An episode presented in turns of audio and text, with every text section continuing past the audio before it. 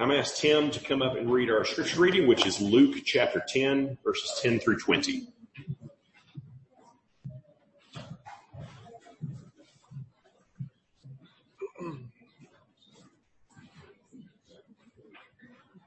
Okay, Luke 10, verses 10 through 20. But whenever you enter a town and they do not receive you, go into its streets and say, even the dust of your town that clings to our feet, we wipe off against you. Nevertheless, know this, that the kingdom of God has come near. I tell you, it will be more bearable on that day for Sodom than for that town. Woe to you, Chorazin! Woe to you, Bethsaida! For if the mighty works done in you had been done in Tyre and Sidon, they would have repented long ago, sitting in sackcloth and ashes. But it will be more bearable in the judgment for Tyre and Sidon than for you. And you, Capernaum, will you be exalted to heaven? You shall be brought down to Hades.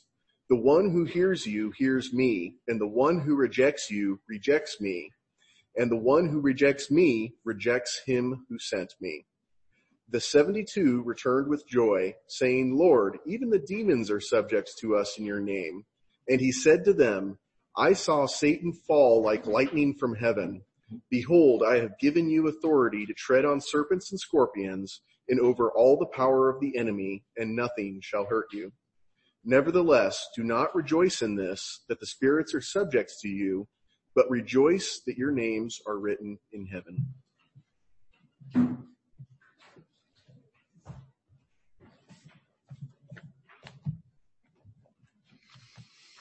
Okay, let's go to the Lord in prayer again. Father God, we thank you again for this time. God, we thank you for a chance to open up your word together, God, to, to see what you have for us, um, God, to, to learn what it is that you have to te- teach us. Um, God, we pray that you would use this word to to let us uh, see you in a fresh light, um, that we would understand you rightly, uh, that we would uh, get a picture and a, and and an understanding of your character, uh, of your calling um, for us, God, and the great salvation that we have um, because of you. Father, we have so much to be thankful for um, as as we um, go through our lives, despite the the um, difficulties and inconveniences, God, even even the tragedies bef- that befall us, God. We know that you are uh, that you have blessed us in in more ways uh, than we could ever number, and we thank you for that, God.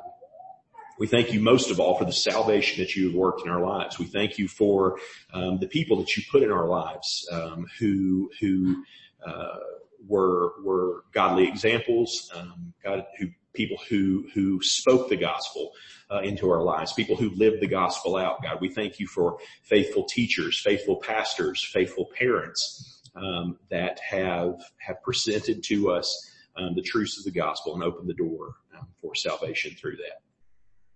God, we are um, who we are because of the way that you have used those people in our lives, and so we thank you. Uh, we ask that uh, in this time that you would use your word to conform our hearts to the image of Christ, and that you would shine a light on this text, that we would be convicted by it, that we would be comforted by it, that we would be um, God encouraged um, and God informed, uh, that, that you would use um, your word um, to whatever effect uh, each of our hearts uh, needs. We thank you. We praise you. We ask these things in Jesus' name. Amen. All right. So we're continuing on in, in our study of the Gospel of Luke.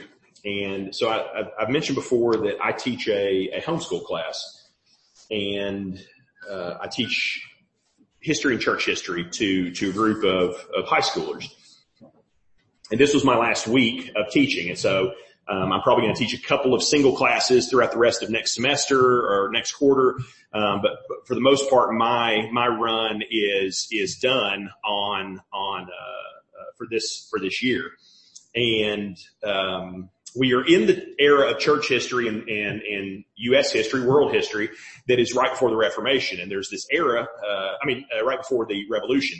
And there's this this era that happens that we call the Great Awakening in in uh, Anglo English and American um, uh, church history, and, and it's a super important time. It was this, it was a revival. It was a coming to the Lord, and and one of the things that is often drawn out, one of the sort of the spotlights that is is in that in that time period. Um, is, is a certain man named Jonathan Edwards. Jonathan Edwards was a Congregationalist pastor in the United States in Massachusetts, and he preached a particular sermon that has, has sort of gained a, a, uh, an awareness even beyond the events of the Great Awakening and him personally. And, and it's a sermon that is called Sinners in the Hands of an Angry God. Um, the, the, the, significance of that sermon or its, its, its perceived significance um, is so much so that a lot of times if you're studying in a secular history class in a, or a section, uh, a secular literature class, you will study that sermon. You will read that sermon in the context of, of reading American history or reading American literature. Um, it's that, that kind of significant, um, picture. And it's often presented in those kind of literature classes as sort of this hellfire and brimstone kind of, of, of sermon. Um, and it, it sort of depicts this repressive Puritan era of colonialism, right?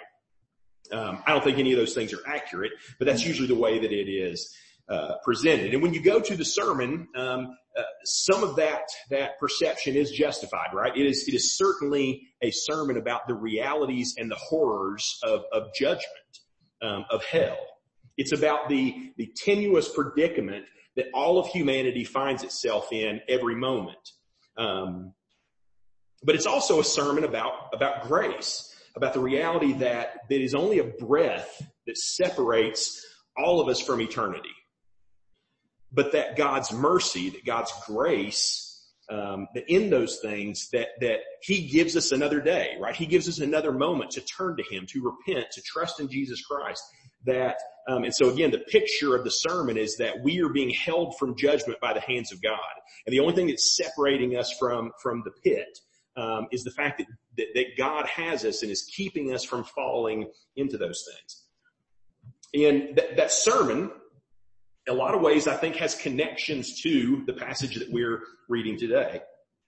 Because this passage is about many of those same um, ideas. It's about it's about the gravity of our decisions. It's about the reality of hell and judgment. It's about um, the the glory and the joy of, of salvation. It's about heaven. It's about hell, um, and all those things play out in this passage. And so, obviously, as you can guess, um, a passage that brings up a lot of themes that are very uncomfortable to a lot of people. Um, that they don't like talking about these things. That that many people throughout certainly the last hundred years of the church have decided, well, we'll just come up with some reason why Jesus didn't say these things, or he didn't mean these things, or they don't apply to us now, or something like that. Um, but the reality is, is that they're there, right? Jesus shows us the consequences of rejecting the offer of salvation. He also shows us the glory and the comfort of receiving that salvation. Okay. And so we're just going to dive in and kind of, kind of go through the passage and talk about these themes as we go. So verse 10, he begins by saying, but whenever you enter a town and they do not receive you, go into its streets and say, even the dust of your town that clings to our feet, we wipe off against you. Okay. Now, remember the context of, of this passage because we sort of stopped abruptly in the middle of this text last week. What's going on in the middle of this passage is Jesus is sending out this group of disciples called the 72, right? So Jesus has his 12 disciples that he has sent out uh, as on as evangelists and as missionaries, but he is also sending out this larger group of his disciples, obviously most of whom we don't know their names, sending them out to to uh, to heal and to cast out demons and to uh, preach the good news, right? Also to prepare those towns for Jesus coming to these places um, and, and to receive Him. And so we learned last week, God said, you know, He would provide for us during that time of ministry and mission, that it wouldn't be easy, but, but that we would go and we are called to go to these villages and to, to heal the sick and to preach the kingdom. And that was the 72's job. That is our job, right? That is the job of all followers of Jesus Christ. All disciples are meant to do these things, to take the gospel um, to to the places that we go. Okay.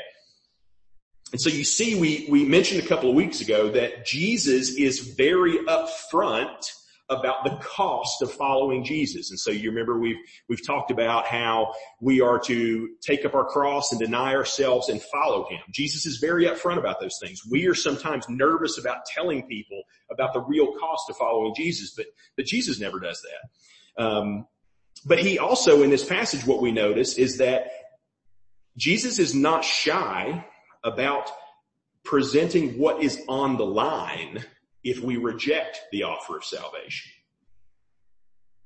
He's not uh, nervous about pointing out the fact that uh, we're not promised unlimited opportunities to come to Christ.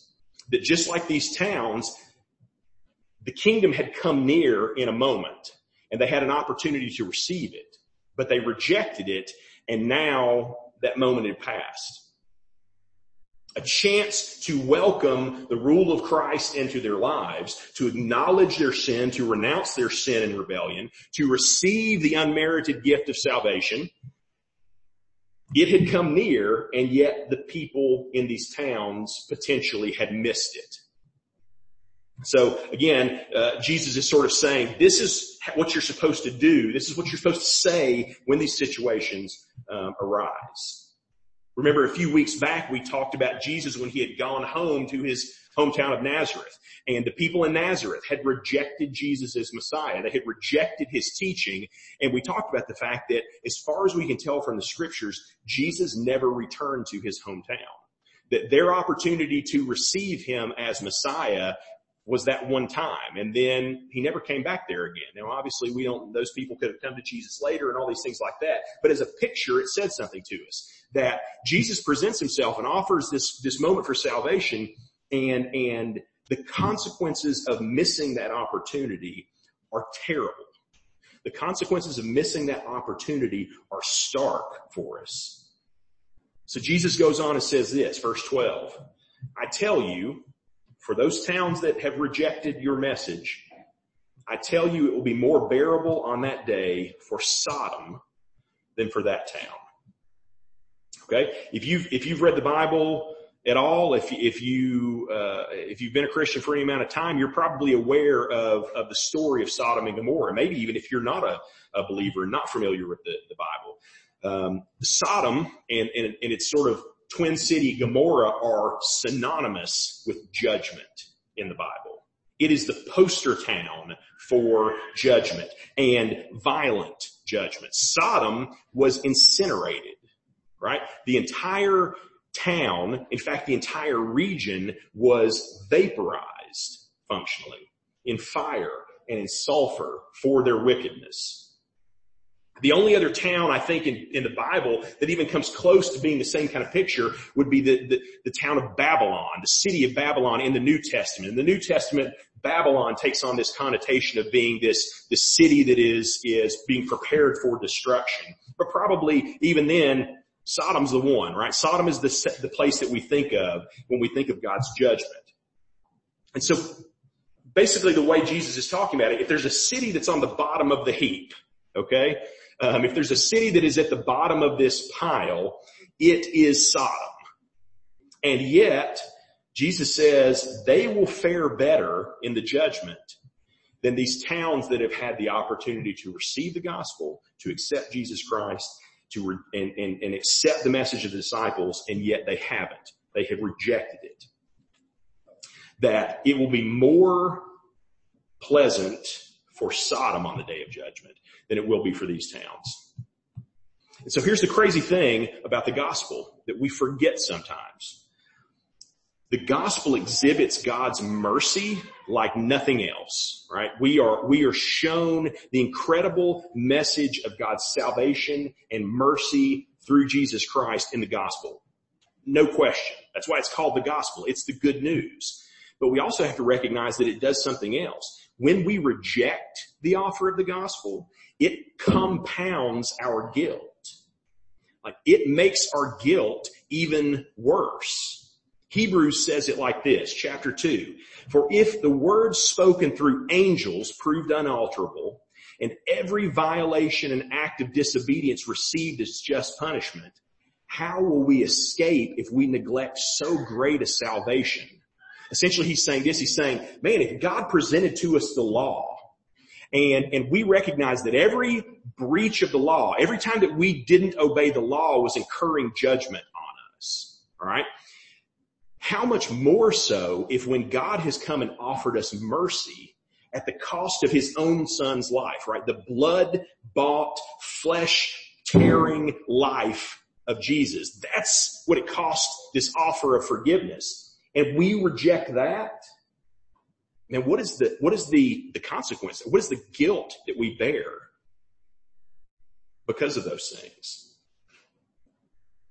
Life, death, eternity hang in the balance every single second with these issues.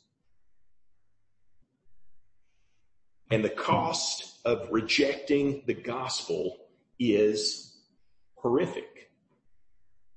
And see, here's the thing. The world is uncomfortable talking about judgment. Unbelievers are uncomfortable talking about judgment. Christians are often uncomfortable talking about judgment. Pastors are uncomfortable talking about judgment. Jesus is not uncomfortable talking about judgment. Jesus doesn't hold back and say, well, this is sort of rough stuff and I just want to tell, tell you the good stuff, right? Jesus, as he talks to these people, he says the consequences of rejection are stark. In fact, they are worse than the worst thing that you could think of.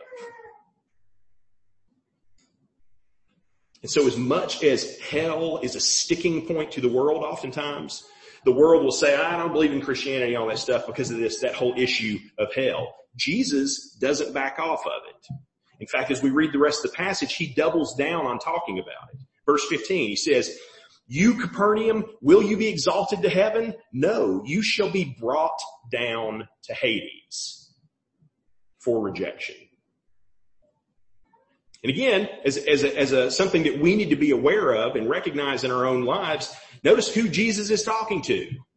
He's not saying, woe to you, Rome, and woe to you, Athens, and woe to you, woe to you, city, pagan city on the other side of the world. He says, woe to you, Chorazin. Woe to you, Bethsaida. Woe to you, Capernaum. Do you know where those cities are? They are within about a five mile 10 mile triangle of each other on the northern shore of the Sea of Galilee. This is Jesus' stomping ground. This is Jewish followers of God central. Okay. This is Maryville, Alcoa, Greenback. Okay. He's not looking to these people and saying all the, the pagan nations of the world out there, you better watch out because judgment is coming if you reject the gospel. He's saying hometown folk, people next door, people who think they know God but are rejecting Him. Recognize the cost of rejection. Of course, these things are still true for all those Gentile peoples out there, but Jesus isn't particularly talking to them. And maybe when those people are presented with these things, when these disciples show up to tell people about the gospel, and they're obviously not Jesus. We just read a story a couple of weeks ago where a man comes looking for help because his son is demon possessed. And the disciples fail. They're unable to help him because they have not, they are not following Christ the way they should. And so again, we're presented with this thing again where we think, man, uh, wouldn't it be right to have this excuse to say, Jesus, I didn't reject you. I rejected all these goofballs who you sent right? I rejected these people who came and tried to tell me the message, but, but they were imperfect people and, and it was, it was really them I was rejecting. It was your church I was rejecting. It wasn't you that I was rejecting, Jesus, but the problem is it's never that simple. And Jesus shows us that. He makes that point in the context of these woes of judgment. Verse 16, what does he say? He says, the one who hears you hears me. And the one who rejects you rejects me and the one who rejects me rejects him who sent me. Okay. Again, the starkness of that, the, the, the, and it's something that we have to man, the, the depth of the responsibility that, that, that falls on us for those things. To hear the gospel from his messenger is to hear it from him, from Jesus. To reject the messenger is to reject the one who sent it. Jesus. To reject Jesus is to reject the, tr- the Father. And so Jesus is saying, at the very least, man, if you don't trust these, these, these messengers, at the very least, you should have gone to the source. You should have gone to Jesus himself to see the truths, to see that, that the things that these disciples who were going to these towns, to see the things they were saying to you about who Jesus is and what he had come to do, um, were not their opinions, right? Despite all their flaws, um, it was the truth. And we had the opportunity to go and see that truth, but that's not what happened. These people are presented with life and, and many of them reject. And again, the cost of rejection is so high. It is. You, we are called to believe the gospel. Believe the message because man, at the end of the day, nothing else is going to matter. Nothing else is going to be that significant. That is the predicament of our society. It has always been there, probably man, but it is particularly the predicament of our secular moment and the way secularism is moving forward. And as it becomes more and more in our face, because the secular world doesn't want to believe in heaven or hell. It doesn't particularly believe in a personal God if it believes in any God at all. If, if religion has any place in the world, then, then the world says, man, it should be here to, to meet physical needs of people, right? It should be there to address worldly issues. So shut up about all this salvation stuff. Stop trying to scare people with eternal judgment. Stop talking about sin. Feed the hungry. Assist the poor.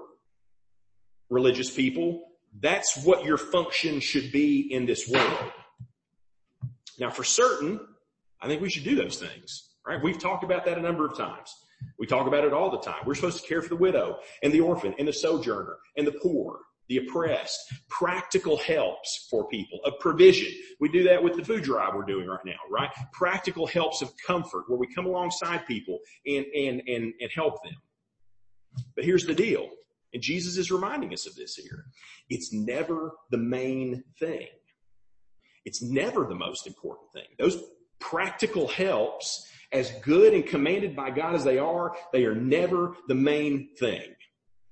Notice what he says in verse 17 to the disciples, and it sort of shifts because we're, we've been talking about judgment, but we're going to see the glory, the other side of the coin too, the, the incredible blessing of salvation that we have. Because the 72 go out and we don't hear anything about any of their story, right? Like Jesus tells them what to do, and then all of a sudden the next passage says, and the 72 returned with joy, right? This is weeks later, months later. They've gone out, they've done all these things, and they've come back. But what are they saying to Jesus?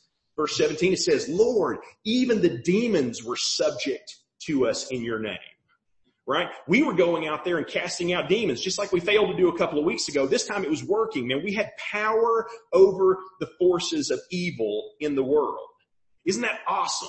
Like, isn't it awesome to go out there to stop bad stuff and to feel like we have accomplished something good for the people around us? Isn't that great? And Jesus says, you know what? I saw Satan fall like lightning from heaven. Behold, I have given you authority to tread on serpents and scorpions and over all the power of the enemy and nothing shall hurt you. Okay? So let's pause right there and think about what that promise is saying. The, the disciples are coming back and saying, look at all the good works we did. Look at all the oppression and injustice we stopped. Look at all the things that we did that helped people. And then Jesus says, I saw Satan fall like lightning from heaven. That's probably a reference to Isaiah chapter 14. It's a passage about the king of Tyre, all right, and his arrogance and how God was going to bring him low. But throughout church history, when you read that passage, you go, man, this language about this human king of Tyre sounds a little too elevated to just be about the king of Tyre it must also be, it's, it's a type, right? It's, it has a twofold meaning. And the other meaning that most commentators have said is that this is a picture, this is the description of what happened with Satan.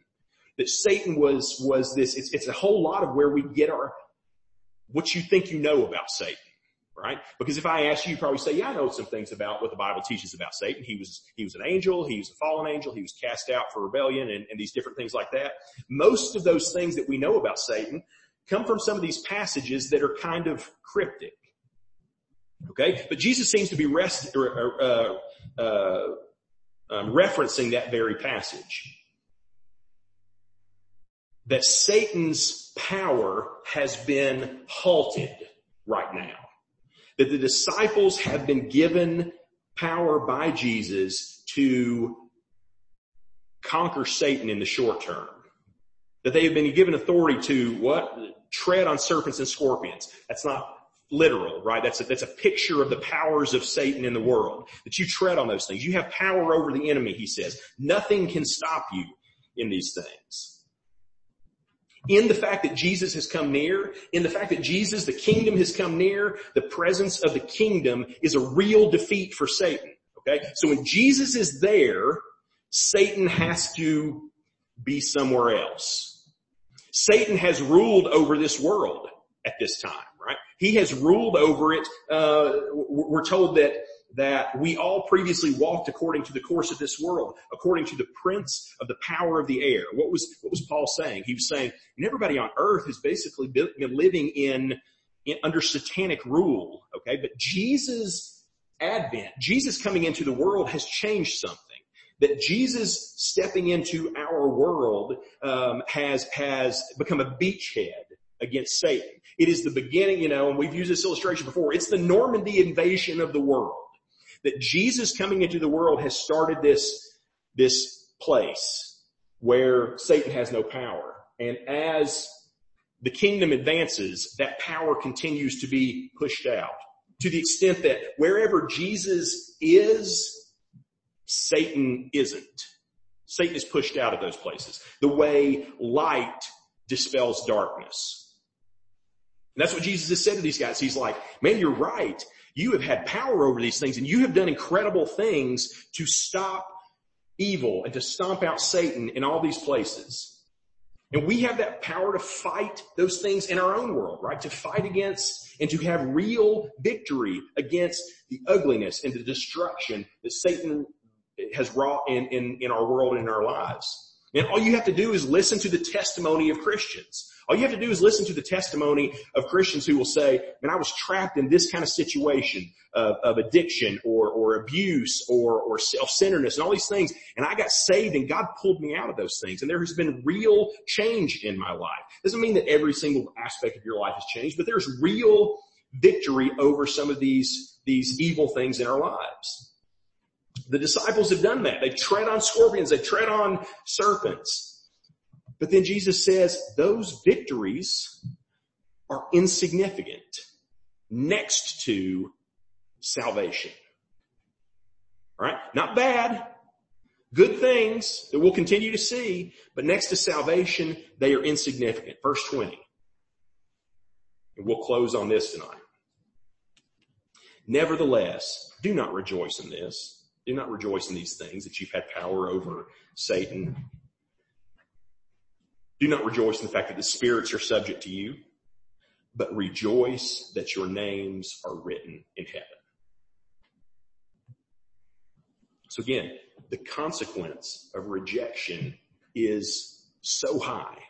But conversely, the glory of acceptance is high too. In fact, it's paramount. It is the most important thing. All that other stuff is good stuff. And we are even commanded as followers of Jesus to be about that stuff. But they are not what we boast in. They're not what we rejoice in. We focus on salvation because salvation is preeminent. It's the most important thing. It is the thing, right? It is the whole point of all of it. Nothing bears as much significance as salvation. And again, we catch flack about this from the world all the time. Sometimes even from the church, from, certainly from the liberal church. Man, you guys focus too much on salvation. You're always talking about people coming to Christ and people getting saved. Um, why don't you just focus on what's going on in the world? You, you ignore all this real pain and real suffering that's going on. And here's the bottom line, man. We don't apologize for placing salvation as the most important thing. We don't apologize for, for what you could call evangelical math. Okay? Uh, even the best outcomes of justice and human flourishing minus salvation equals nothing. Insignificant in, in the course of the world. Again, in the short run, sure, we would rather have those things than not have them. But in, in eternity, those things are going to be insignificant. And yet by the same token, salvation, even with all the junk of the world and a lot of suffering and difficulty is of inestimable value. Like we would still say, man, it's a win if salvation is present. You know, we know all this. We, we know it because we've all been to funerals, right? And you go to a funeral and you know what people do? If, if there was even a glimmer of hope that that person was in Christ, that that person was a follower of Jesus, it's like the whole group focuses on that. Because in just that little hope has the potential to make everything else okay.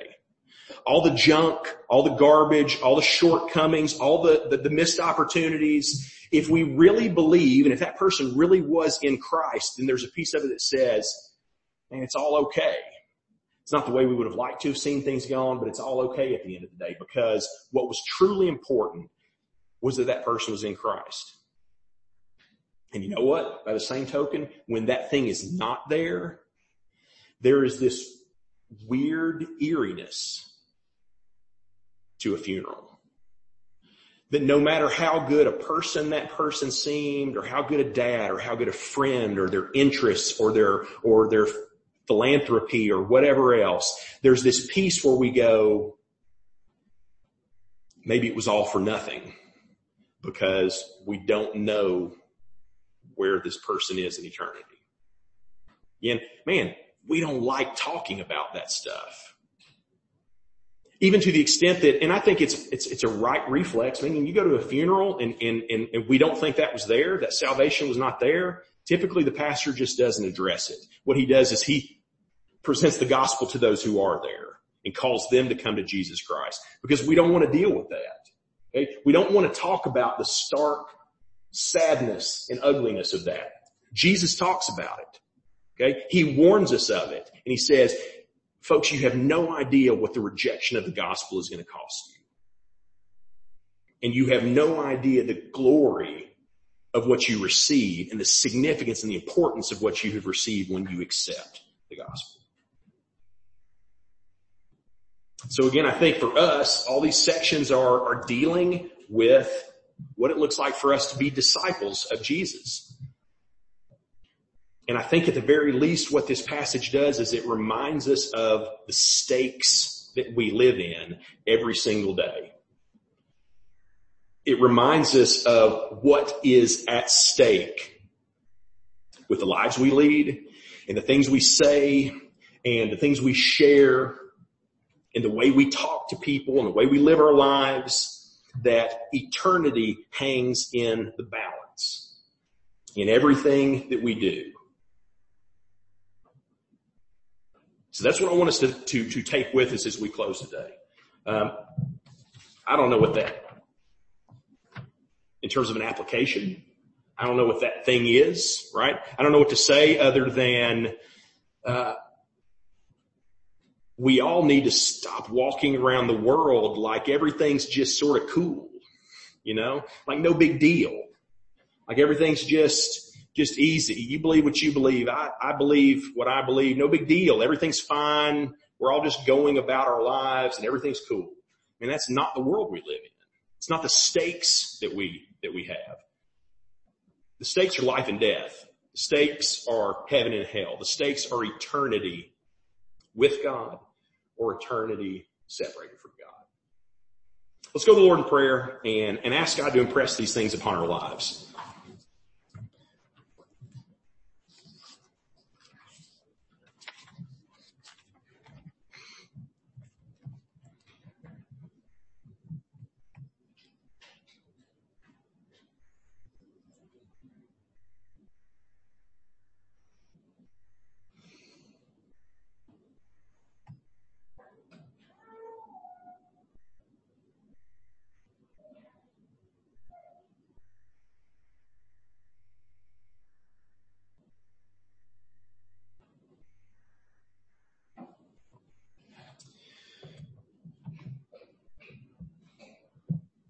Father God, I think that many times when we come to uh, your word and we come to passages like this, there is a revulsion in our hearts, not because of, of a realization of the truth, not because we, uh, of any righteousness in us, God, but because of the opposite of unrighteousness in us, that we read a text like this and, and we, we ask, uh, certainly, uh, we couldn't be worthy of these things. Um, uh, this is too harsh. This is too, the judgment is too stern. Um, that God is unjust, that he is unkind, uh, if this is the kind of, uh, of God he is. Um, God to prevent, present us, uh, with this level of judgment.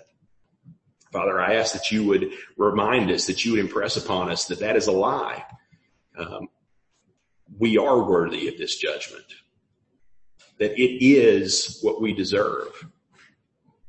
God, that we have thumbed our nose at you and everything that you have ever said and created and intended and valued.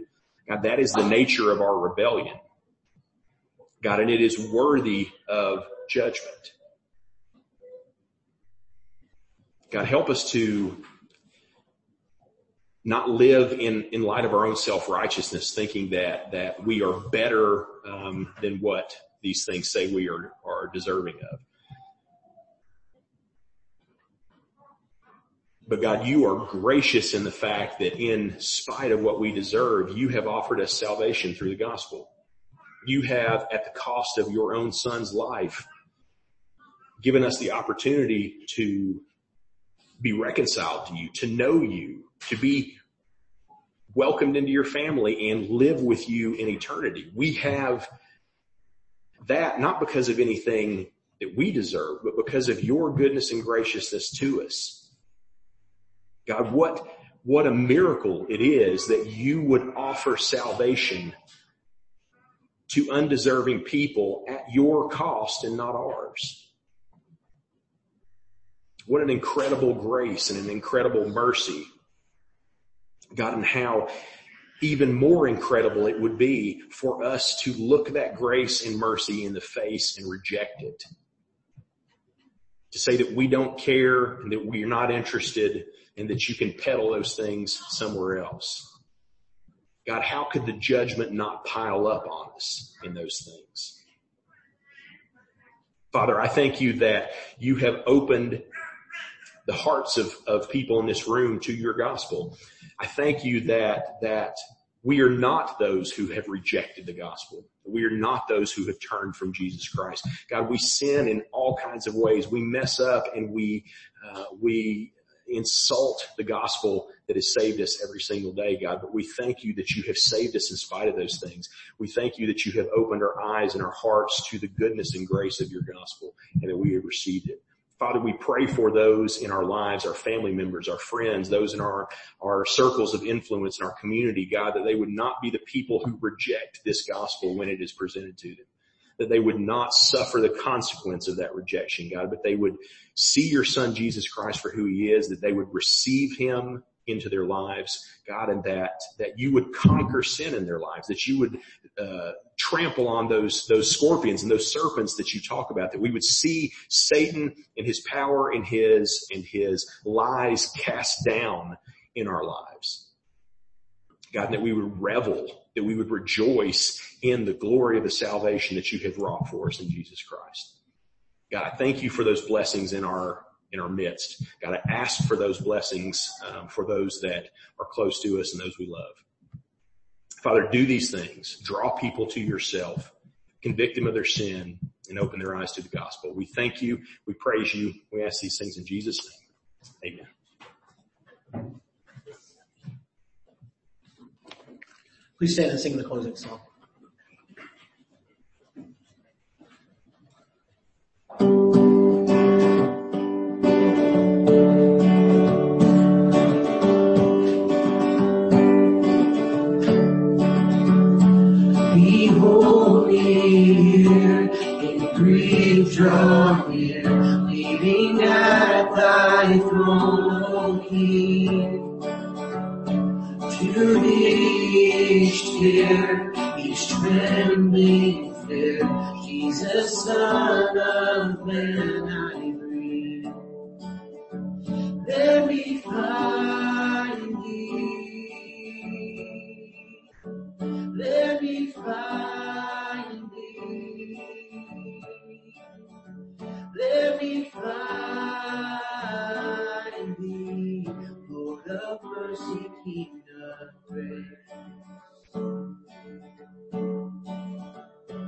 Look down in love and from above with thy spirit satisfied.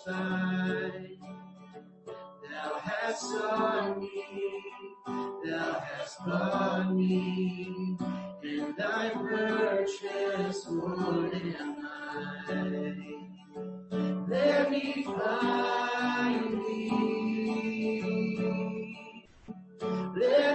Let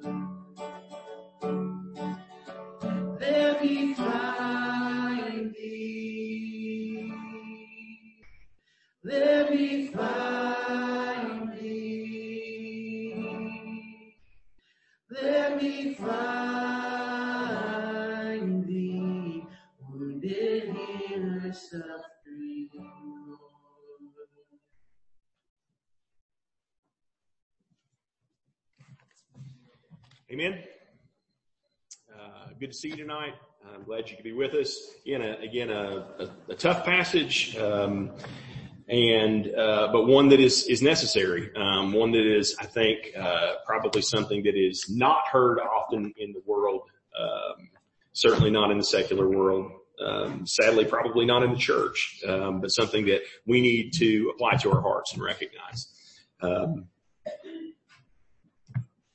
we're going to deal with a, a, a, sort of interesting and difficult passage in some ways um, next week as well, um, as we talk about God's sovereignty and salvation, um, which again is a man. If you wanted to pick two weeks back to back, one on hell and one on God's sovereignty and salvation, man, those would be the issues. And here we are, we've got them back to back. So um, will be another another um, important passage that we we look into next week. But um, hope you have a great week, um, and uh, hope that you can join us next week as we discuss those things. Hear this benediction as you go. May the Lord bless you and keep you, make his face shine upon you and be gracious to you, turn his face towards you and give you peace. We'll see you next week.